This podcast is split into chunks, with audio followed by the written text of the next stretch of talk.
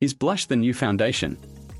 Long overshadowed, blush seems to be making a comeback on social networks, TikTok in the lead, giving a welcome boost to the dullest of complexions. Straight out of China, Douyin blush is the latest trick for applying blush to strategic zones of the face for a naturally sunblushed, or perhaps sunburned, effect that's nowhere near as bad for your skin. Unlike Gen X and Millennials, members of Gen Z have made blush their new beauty essential, coming up with all kinds of tricks to make this makeup product a must have for everyone. After the W blush trend and under eye blush, the next big thing on TikTok is referred to as Douyin blush, with Douyin the name of the Chinese language TikTok like social network owned by the same group.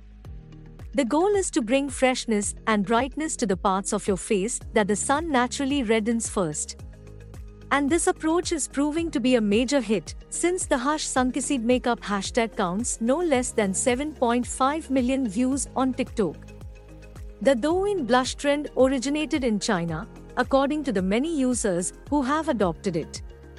After spreading to several Asian countries, including Japan, this beauty trick is gradually coming to Europe, the United States, and Latin America, much to the delight of those who now swear by natural makeup looks.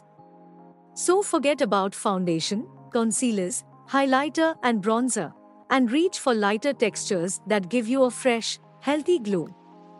And, in that particular game, blush is a firm favorite. The Douyin blush technique, which already counts more than 3 million views for its hashtag, doesn't require any special skills or crazy products or tools. The trend simply involves drawing the letter V big or small, depending on the desired result on specific parts of the face, namely the nose, the chin, the cheekbones, and the outer corners of the eyes. Note that some users prefer hearts to V shapes, which are no doubt more aesthetically pleasing for a social network as visual as TikTok. The final step is simply to blend everything in with a beauty sponge. To pull off this trick, you'll need to banish powder blush in favor of liquid or cream products. Some users replace blush with a red or raspberry colored lipstick, but it's probably best to stick with products designed for this specific purpose. According to those who have tested the look, the results are spectacular.